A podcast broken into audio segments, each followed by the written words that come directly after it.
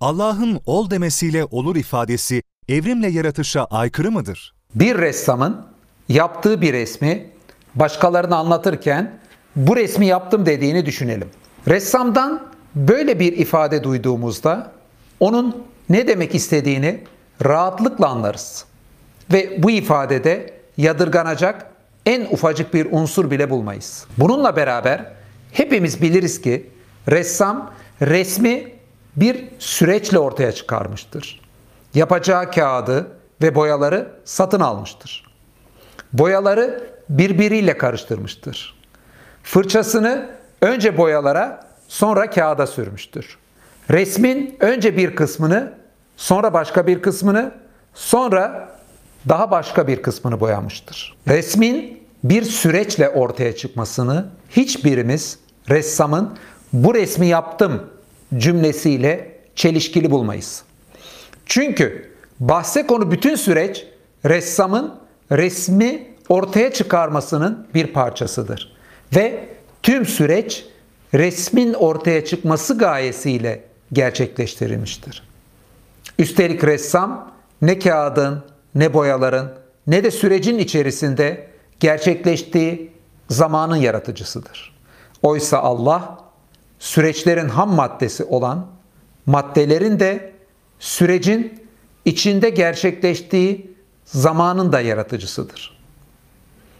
Bu yüzden bir Müslümanın Allah gökyüzünü yarattım veya canlıları yarattım veya siz insanları yarattım dediğinde bu tarz ifadelerin hiçbirini peşinen süreçsiz bir yaratma olarak anlamaması gerekir. Bu tarz ifadelerin hiçbirinde süreci dışlayan bir unsur mevcut değildir. Düzeltilmesi gerekli bir yanlış, biyologların rastgele, İngilizce random ifadesini kullandıkları zaman neyi kastettiklerinin yanlış anlaşılmış olması ile ilgilidir. Biyologlar canlı organizmadaki değişimden yani mutasyondan bahsederken bunun rastgele olduğunu söylüyorlarsa bu değişimi canlının ihtiyacına göre oluşturan bir biyoloji yasasının olmadığını ifade etmek istiyorlardır. Böylece bu rastgele ifadesiyle yeni Darwinci anlayışla türlerin ihtiyaçlarına göre ve türlerin çabaları sonucu değişimlerin oluştuğunu söyleyen Lamarckçı anlayışın değişim mekanizmalarının farkı vurgulanmak istenmektedir. Kısacası buradaki rastgele ifadesi türlerin değişim mekanizmaları ve bunun genetikteki oluş şekliyle ilgilidir. Bununla ateist bir iddiada bulunulmamaktadır.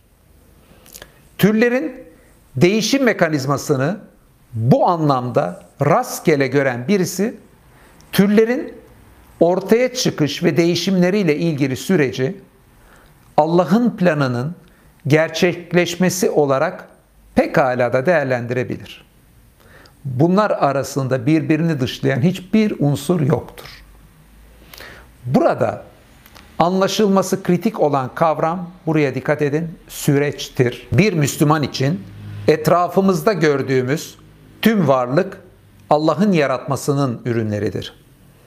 Ve hepimizin gözlediği gibi bu varlığın hepsi çeşitli süreçlerle bağlantılıdır. Yemek yiyen birçok Müslüman yemeği bitince elhamdülillah deyip yemeği verdiği için Allah'a şükreder. Fakat yemek pişirilmeden önce yemekteki kabaklar bir süreçle hazırlanmıştır. Kabağın yetişmesi bir süreçle olmuştur. Sonra tarladan kabağı çiftçi toplamış, bir tüccar satmış, baba pazardan kabağı satın alıp eve getirmiş, anne yemeği pişirmiştir. Böylesi süreçler Allah'ın atomları, dünyayı, hayatı, bitkileri ve süreçlerin içinde gerçekleştiği zamanı yaratması sayesinde oluştuğu için bir Müslüman hiçbir zaman süreçle gerçekleşmeyi Allah'ın yaratmasına aykırı bulmaz ve kabağı yerken gayet tutarlı bir şekilde elhamdülillah der. Bu Müslüman kabağın yanında süt içiyorsa Kur'an'daki şu ayeti pekala hatırlayabilir. 16. sure olan Nahl suresinin 66. ayeti. Sizin için hayvanlarda da elbette ibretler vardır. Size karınlarındaki sindirilmiş gıdalar ile kan arasından, içenlerin boğazından kolaylıkla kayan dupduru bir süt içirmekteyiz. Süt içerken bu ayeti hatırlayarak Allah'a şükreden hiçbir Müslüman sütü veren ineğin ot yemediğini, ineğin ayrıntıları Kur'an'da geçmeyen süreçleri bedeninde geçirmediğini, sütün sofraya birçok kişinin aracılığıyla gelmediğini düşünmez. Sütü içmemize kadar gerçekleşen ve ayette dikkat çekilmeyen hiçbir süreç ayetteki süt içirmekteyiz ifadesi ile çelişkili kabul edilmez.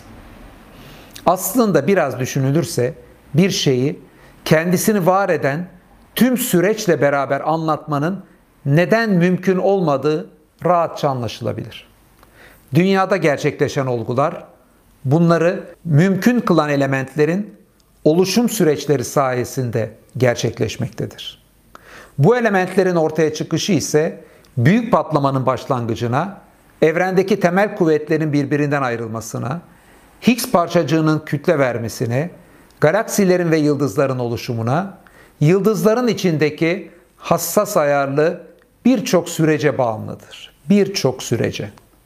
Kısacası Allah'ın yağmuru yağdırma veya rüzgarları estirme veya süt içirme olgularına her atıf yaptığında bunların arkasındaki tüm süreçlerden bahsetmesi gerekseydi büyük patlamanın başlangıcından başlayarak tüm süreçleri her biri için teker teker teker teker açıklaması gerekirdi.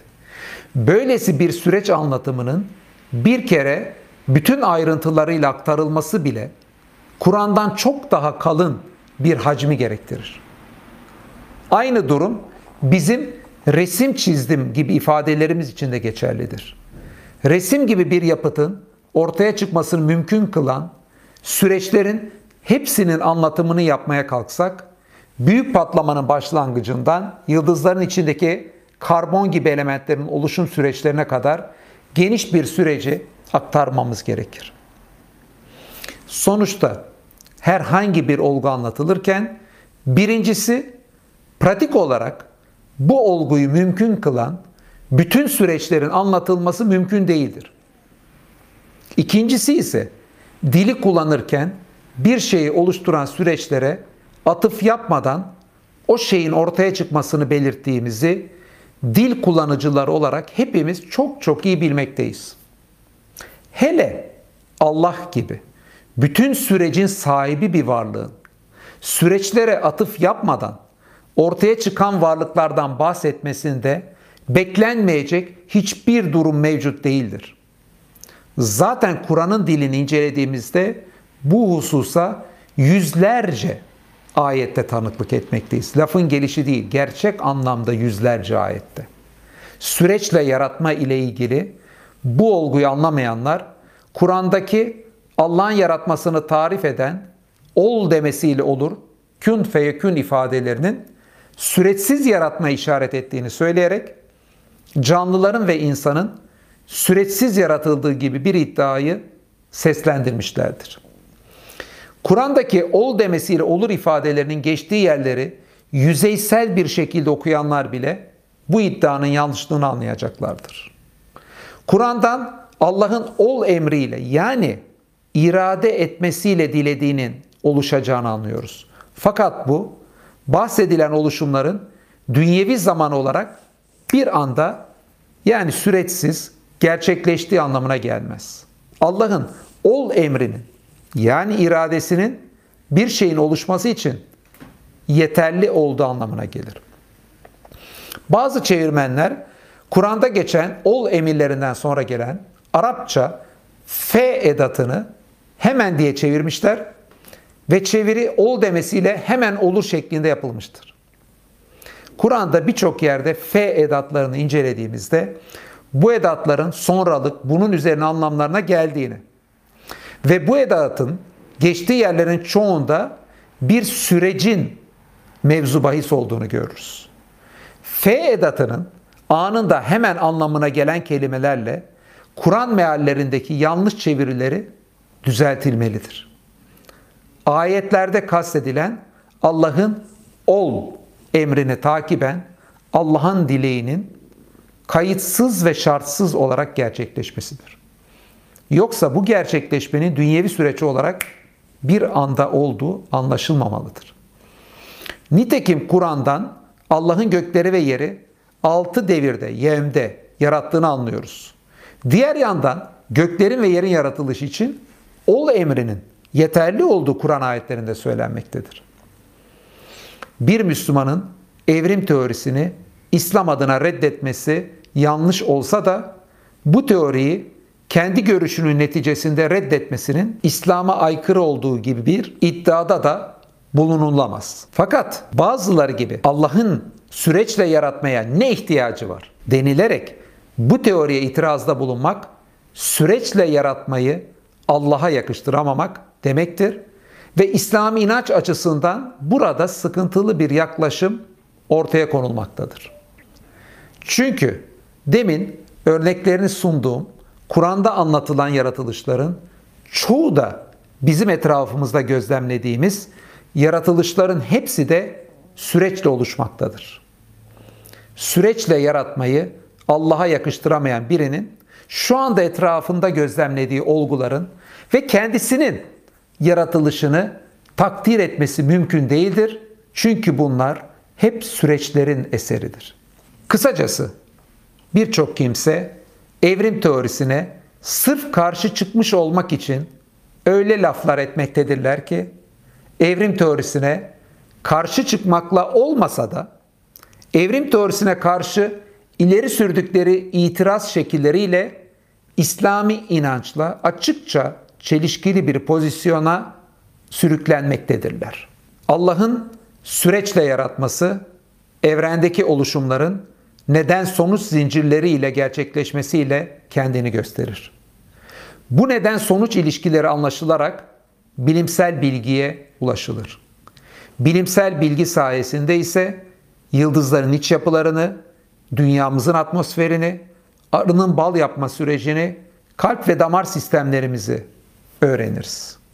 Bunları öğrenmek ise Allah'ın kudret ve sanatına tanıklık etmek için aracılar hükmündedir. Görüldüğü gibi süreçle yaratmanın olduğu bir evrende olmamız sayesinde Allah'ın kudret ve sanatına tanıklık edebileceğimiz bilgiler ediniyoruz. Süreçle yaratmayı reddetmek, başlangıçta yaratmış ve sonra yarattıklarıyla tüm bağlarını kopartmış, deist bir yaratıcı anlayışına sürükleyebilir ki her an bir iş ve oluşta olan aktif Allah inancına sahip olan İslam dini açısından böylesi bir Allah tasavvuru asla kabul edilemez. Bu da bize bir Müslümanın süreçle yaratmada en ufacık bir sorun bulmaması gerektiğini, tersine süreçle yaratmayı takdir edemeyenlerin Allah'ın kudret ve sanatını gereğince takdir edemeyeceğini gösterir.